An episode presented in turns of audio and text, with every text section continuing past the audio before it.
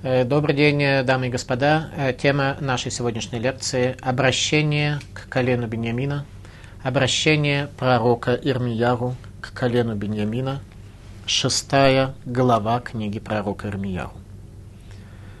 «Сыны Беньяминовы, спасайтесь из среды Иерусалима».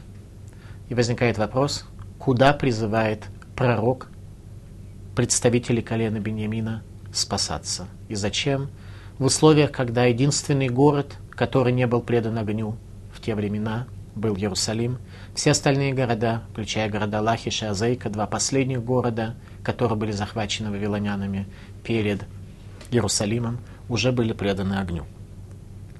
«И в теко отрубите в рог, и над Бета-Керемом подайте знак огнем, ибо с севера появляется бедствие и погибель великая, Прекрасной и изнеженной представлял я себе дочь Циона, а теперь придут к ней пастухи со стадами, разобьют шатры свои вокруг нее, и каждый будет пасти на своем участке.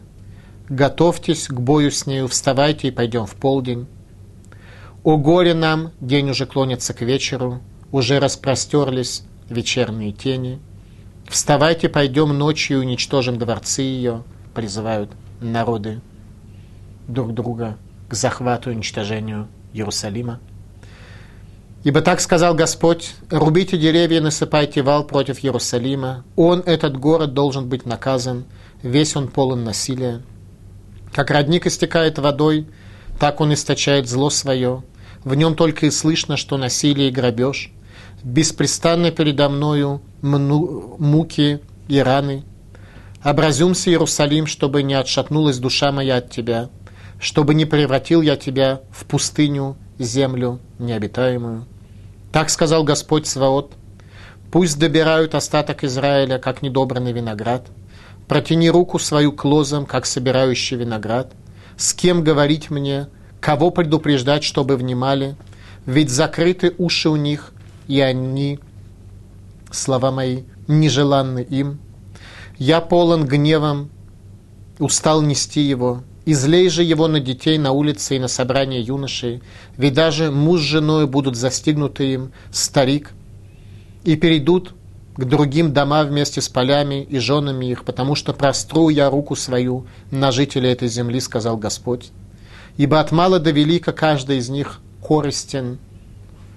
Люди стремятся не к истине служению, а к корысти, к чему-то личному.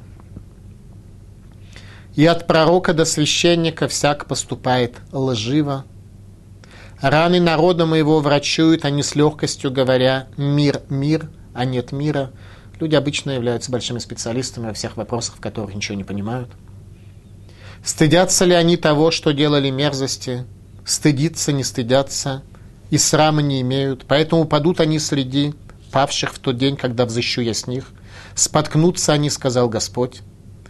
Так сказал Господь, остановитесь на путях ваших и оглядитесь и расспросите о путях древних, какой путь лучше. Сравните два пути. То, как вы идете сегодня, к чему вы пришли, и пути прежние, которые вели человека к гармонии, к миру, к смыслу, к удовлетворению. И по нему ступайте, примите решение. Вы следуете за заветом Авраама или живете, как сегодня живут эдомитяне, то, как Исав проложил в рамках римской цивилизации. «И поставил я стражи над вами, внимайте звуку рога». Есть некие стражи, мудрецы, пророки, которые предупреждают еврейский народ, говоря, «взывайте к звуку рога», но народ не внимает. Поэтому слушайте народы и знай община, что произойдет у них. Слушай, земля, вот я навожу на народы это бедствие, плод помыслов их. Ибо словам моим не внимали они, а Тору мою презрели. К чему мне лывана, что идет из Шевы, и благовонный тростник из дальней страны, а именно элементы, которыми евреи пользовались для служения в храме. Говорит Всевышний, зачем мне? Зачем мне эти пустые жертвоприношения, которые вы осуществляете? Все сожжения ваши неугодные, жертвы ваши неприятны мне. Обратите внимание. Когда мы соблюдаем какие-то заповеди, мы абсолютно уверены, что Бог э, крайним образом радуется по поводу наших с вами деяний. Всевышний говорит, всесожжения ваши неугодны, и жертвы ваши неприятны мне. Всевышний говорит, что совершенно ситуация не такая. Нам может казаться, что за то, что мы делаем, нам положена доля в будущем мире, однако великие в еврейском народе опасались, что у них доли в будущем мире нет. Поэтому так говорит Господь, вот я ставлю этому народу препятствия и споткнутся о них вместе отцы и сыновья, сосед и друг его и погибнут. Так сказал Господь, вот идет народ от земли северной, и поднимется племя великое от краев земли. Держат они лук и копье, жестоки они и беспощадны, голос их подобен морю бушующему, и верхом на конях едут они, обратите внимание, море бушующее, а Всевышний снял со стен Иерусалима способность защитить от этого бушующего моря. Как один готовый к войне с тобой, дочь Циона, услышали мы весть о нем и опустились у нас руки, страдание охватило нас, как муки роженицу.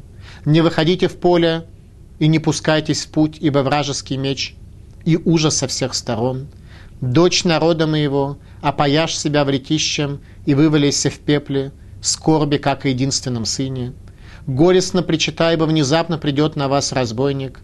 Башней и крепостью поставил я тебя в народе моем, чтобы изведать и познать тебе путь их. Все они упрямые отступники, ходят клевеща, все они губители, медь и железо. Мех кузнечный обгорел, свинец исчез в огне, но напрасно плавил плавищик, ибо злые не отделились, презренным серебром называют их, ибо Господь презрел их. То есть народ находится в состоянии, когда он не является чистым серебром, достойным почитания, а много среди нас, внутри нас находится всяких примесей, которые делают нас нечистыми и темными. Мы назвали эту шестую главу книги про Кармиягу обращением к колену Бениамина. И на самом деле нужно каким-то образом объяснить причем здесь колено Бениамина, кроме нескольких первых э, строчек, где действительно пророк обращается к колену Бениамина, призывая их покинуть Иерусалим и не говоря куда. Какая связь между коленом Бениамина и тем бедствием, которое касается Иерусалима, ибо Иерусалим находится в наделе колена Иуды в целом, при этом Иерусалим не разделен между коленами, то есть у него в Иерусалиме есть доля у каждого колена.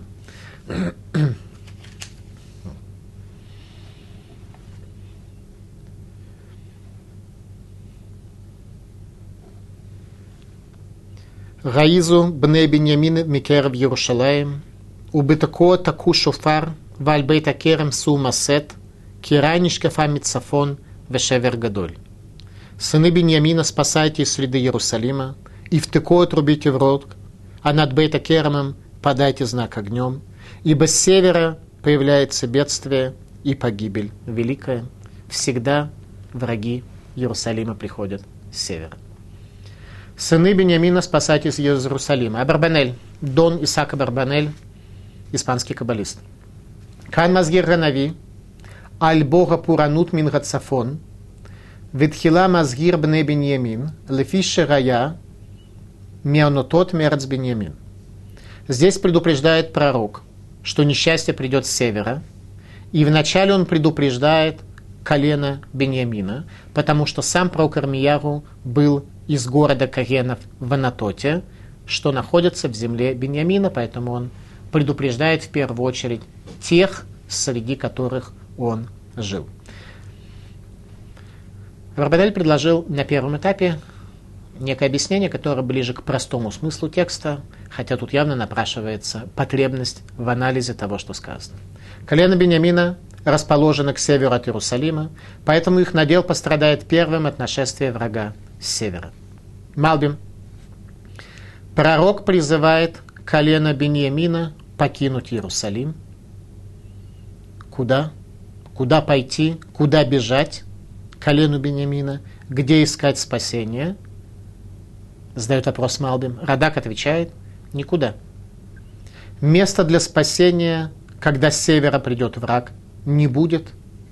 Эйн ларем макома, ана янусу, Веранису Микер в Иерушалаем Кигамгути Лакед.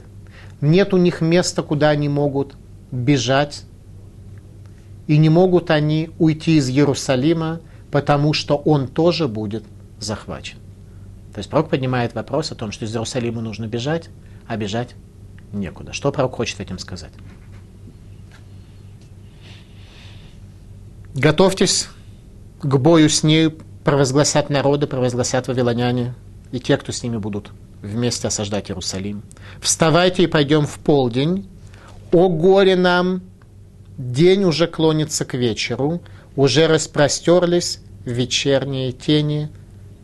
Вставайте, пойдем и ночью уничтожим дворцы ее. Ой лану кипанахайом, о горе нам, ибо день клонится к вечеру. Клонится к вечеру день, предназначенный для плача во все поколения, 9 ава. А именно сказано наших книгах, что Иерусалимский храм загорелся в конце 9 ава, поэтому мудрецы колебались, в какое время нужно было назначить день поста 9 ава, в конце которого, перед заходом солнца которого, перед завершением которого Иерусалим был предан огню, или уже 10 ава, день, в течение которого храм горел, и пришли к умозаключению, что Тхилат Пуранут Адев, что начало несчастья, оно является предпочтительнее для этой цели, поэтому установили нам 9 ава. И здесь, в пророчестве, пророк Ирмияу говорит о том, что он уже видит, что именно в конце того самого особого дня, 9 ава, который еврейский народ приобрел себе в качестве плача во все дни, именно тогда, в конце 9 ава, будет зажжен Иерусалим. Ой лану кипана гайом, горе нам, ибо уже заканчивается день, уже распростерлись вечер, вечерние тени. Комментаторы разошлись во мнениях, кто сказал эти слова, евреи или вавилоняне. Горе нам, что заканчивается день, уже распростерлись вечерние тени. Кто это сказал? Евреи или вавилоняне? Об этом комментаторы разошлись во мнении. Раши. Леет эрев гициту гаор бебейта мигдаш к вечеру 9 ава зажгли огонь в храме. Илкучимони, Мидраш Илкучимони говорит, Вайомру Гаевим, и сказали враги, Нимагер бетерем панарайом, шаз итапех летува, шанулад бумашир. Сказали они, мы должны сжечь этот храм до того, как село солнце, ибо в тот день перевернется он еврейскому народу к добру, если 9 ава не успеем, ибо в этот день родится Машиих. То есть народы мира понимали, что у них есть отведенное время для уничтожения храма, и это 9 ава. И об этом говорит пророк Армияру в своем пророчестве, задолго до разрушения храма, когда еще можно многое исправить. Хазаль отмечают, что гнев Бога на Израиль прекратился сразу после разрушения храма, как только храм был предан огню. Тогда Крувим повернулись к друг другу, что свидетельствовало о том, что божественное присутствие снова вернулось к Израилю и последовало за ним вавилонское изгнание, как то сказано, «Ваяцами ба Цион коль гадара» и вышла из дочери Циона вся краса ее с разрушением храма и изгнанием еврейского народа, краса, божественное, божественное присутствие ушло из Иерусалима сопровождать евреев в изгнании. Так сказал Господь Сваот. Пусть добирают остаток Израиля, как недобранный виноград. Протяни руку свою к лозам, как собирающий виноград. Стих Торы, стих Танаха намекает на два сбора винограда. Два раза сказано. Два сбора винограда. Первое – это изгнание в период Ехинии – когда были изгнаны Аншек Несатагдула, праведники. И второе изгнание – это при разрушении храма, 11 лет спустя. Тогда, когда будет изгнан весь Израиль, и придет в Вавилон тогда, когда Аншек Несатагдула, люди Великого Собрания, уже основали там ешивы, синагоги, дома учения. Так что изгнанные из Иерусалима попадут вместо Торы. Так сказал Господь. Остановитесь на путях ваших и оглядитесь, и расспросите о путях древних, какой путь лучше, и по нему ступайте. И найдете покой душе своей, но они сказали, не пойдем. Не пойдем куда? Не пойдем по пути древнему или по пути своему современному. Они сказали, не пойдем никуда. Не пойдем обращаться с вопросом к пророкам и мудрецам. Лучше мы будем жить так вот, не окончательно не будем принимать решение, куда нам идти. «И поставил я стражи над вами, внимайте звуку рога», говорит Радак, «цуфим стражи, навиим шамазгирим там, пророки, которые предупреждают их». Но народ решил жить по-прежнему, жить э, страстями, кина, тавав ковод, ревностью, страстью и стремлением к почету – то, что выводит человека за рамки мира, но и заодно в рамках своей культурной жизни еще и в храм что-то приносить. Об этом говорит Всевышний. К чему мне лывана, что идет из Шевы, а благовонный тростник из дальней страны? Всесожжения ваши неугодные, жертвы ваши неприятны мне. Всевышний не хочет наших заповедей, если они не исполнены, во-первых, в рамках того, что требует Галаха, чтобы это было правильное действие – а не митцва хабаба авера, заповедь, которая одновременно за собой несет какие-то элементы греха. И чтобы это было сделано достаточно утонченно и тонко, чтобы Всевышний мог в результате этой заповеди иметь связь с нами и иметь близость с нами.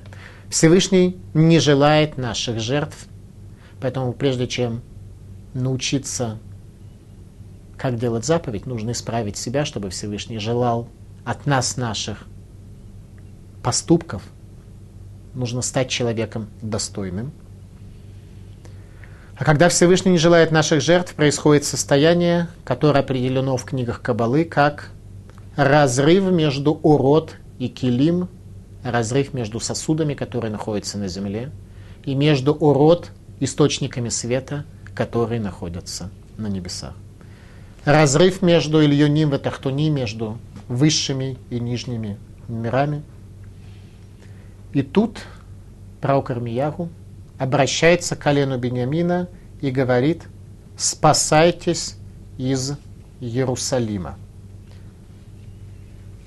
Что он хочет сказать? Причем здесь колено Бениамина? Чем колено Бениамина в данном случае отлично от других колен, которые находились в Иерусалиме, городе, неподеленном между коленами? Мидраш рассказывает, что когда Беньямин встретился с Юсефом, после того, как братья продали Юсефа, когда Юсеф открылся братьям, то они плакали друг на шее друга. Юсеф плакал о двух храмах, которые будут разрушены в территории Беньямина, а именно Иерусалим, город не разделенный на колено, но Иерусалимский храм находится на территории колена Беньямина. А Бениамин плакал о разрушении временного храма в Шило, мешкан Шило, который находился на территории колена Ифраима, колена Юсефа. То есть братья после того, как не виделись много лет, при этом Йосеф хотя бы знал, что его брат существует и жив, а Бениамин не знал даже этого, когда они увиделись, то они плакали о разрушении храма, находящегося на территории колена Беньямина. В этом смысле предложение жить нам старыми ценностями, ценностями наших отцов, оно и предполагает узнать, чем же они жили. Какие эти ценности у них были. Тут мы видим отношение Беньямина к концепции Иерусалимского храма. Первая реализация влияния колена Беньямина в изгнании – это Мордыхай и Эстер, которые обогатили еврейский народ праздником Пулем – и спасли их от второй катастрофы, которая могла быть последней в истории еврейского народа, когда всех захотели уничтожить. Тема, которая перед нами стоит в понимании роли колена Беньямина, потому что мы явно видим, что пророк Ирмияху указал на какую-то роль, которую колено Беньямина должно было нести или не нести. Роль колена Беньямина в изгнании. Бениамин был единственным из сыновей Якова, который не поклонился Исаву по причине того, что он тогда еще не был рожден. Когда Яков Авину возвращался от Лавана из Ур-Каздим со своими женами и детьми, то его встреч повстречал Исав с армией из э, числа 400 человек, хотел его убить, и тогда Яков Авину пользуется разного рода методами ведения войны с Исавом, и одним из элементов было то, что он э, поставил своих детей. При этом сначала поставил он детей рабыни, после этого детей Леи, после этого Юсефа, а Беньямин тогда еще не был рожден. И э, когда приходит Иса, вдруг по какой-то причине оказывается, что этой уловки Якова было достаточно. Исав, имея намерение его убить, почему-то вдруг это намерение изменил. То есть было определенное гипнотическое воздействие, которое его остановило. И тогда Исава говорит Якову, куда ты идешь? Он говорит, я иду ладуни Саира, я иду к господину моему в гору Саир. То есть к тебе, брат мой Исав, я иду в гору Саир. Он говорит, я пойду вместе с тобой. Говорит, не надо, я иду медленно. Говорит, людей своих поставлю. Нет, говорит, людей тоже не надо. И я приду лефирегеля милаха, согласно работе, которая перед моими детьми, я приду господину моему в Саир. И дальше написано, что шел Яков, остановился в Сукоте, остановился в Шхеме и не пошел в гору Саир. Я на протяжении многих лет изучения Торы считал, что Яков Авину брата обманул. Пришел брат, хотел его убить, в результате не убил. И говорит, пойдем ко мне. Я сказал, нет, ты иди первый, а я к тебе приду. И как бы отговорился, на самом деле не придет. Это была моя глубокая ошибка, потому что Яков Авину не обманул. Он действительно собирается идти.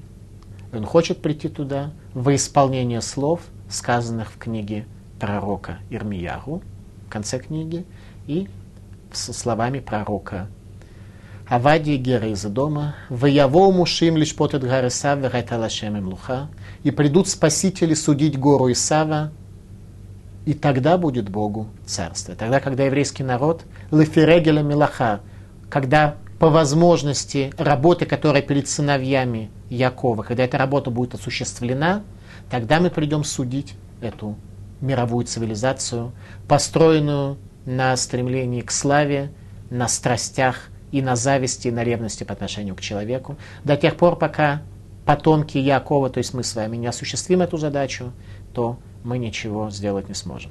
Сказано в книгах Кабалы, что то, как Яков Авину выстраивал своих детей – Э, можно понять очень неверно, а именно, что Яков сначала поставил сыновей рабынь, типа не такие ценные, после этого Леи, как бы много, а после этого уже Юсефа с Рахелю, потому что это был единственный сын. На самом деле ответ неверно. Они уже были двенадцатью коленами Израиля, где у каждого колена есть своя особая миссия вам, Израиль, в еврейском народе. Так что без наличия одного колена еврейский народ свою миссию и задачу осуществить не может. И мы как раз приближаемся к теме колена Бениамина. А именно, кого первым поставил Яков для сражения с концепцией Сава, а именно с концепцией материализма и отсутствия видения ценности будущего мира, он ставит сыновей рабов, тех, кто сыновей рабынь, извиняюсь, тех, кто менее миюхасим, кто имеет меньше ихус, меньшую важность, меньшее значение. И комментаторы говорят, что это прообраз будущего мира. Точнее, ситуации перед концом мира, когда перед приходом Ашиха в конце дней основную войну против материальности, грубости и телесности будут вести те, кто менее мюхасим. Отсюда э, возможны воззрения на тему Большого, Некоторые, может быть, считают, что быть большува это означает быть человеком третьего, четвертого сорта, мы не получили с молоком матери и так далее. Так вот, ответ, который написан в книгах Кабалы, такой, что Всевышний улыбается нашим поступкам не меньше, чем другим. И в конце дней мы будем первыми стоять на баррикадах войны с телесностью. Это то, что необходимо понять и исправить. Итак, Бениамин не поклонился Исаву. То есть он не поклонился тому, кто является сегодня основой сокрытия, в четвертом галуте которого, символ которого, как мы учили в прежней лекции, страшный зверь, образа которого нет в мире животных, но есть в мире человека.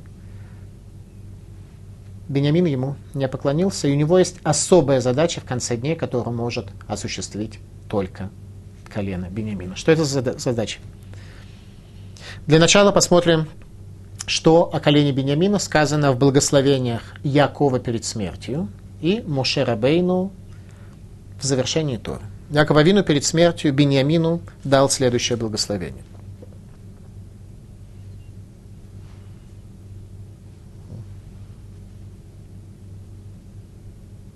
Беньямин зе ветров, бабокер юхаль ада, улееров и халек шалаль. Беньямин – волк хищный, утром будет есть ловитву и вечером будет делить добычу.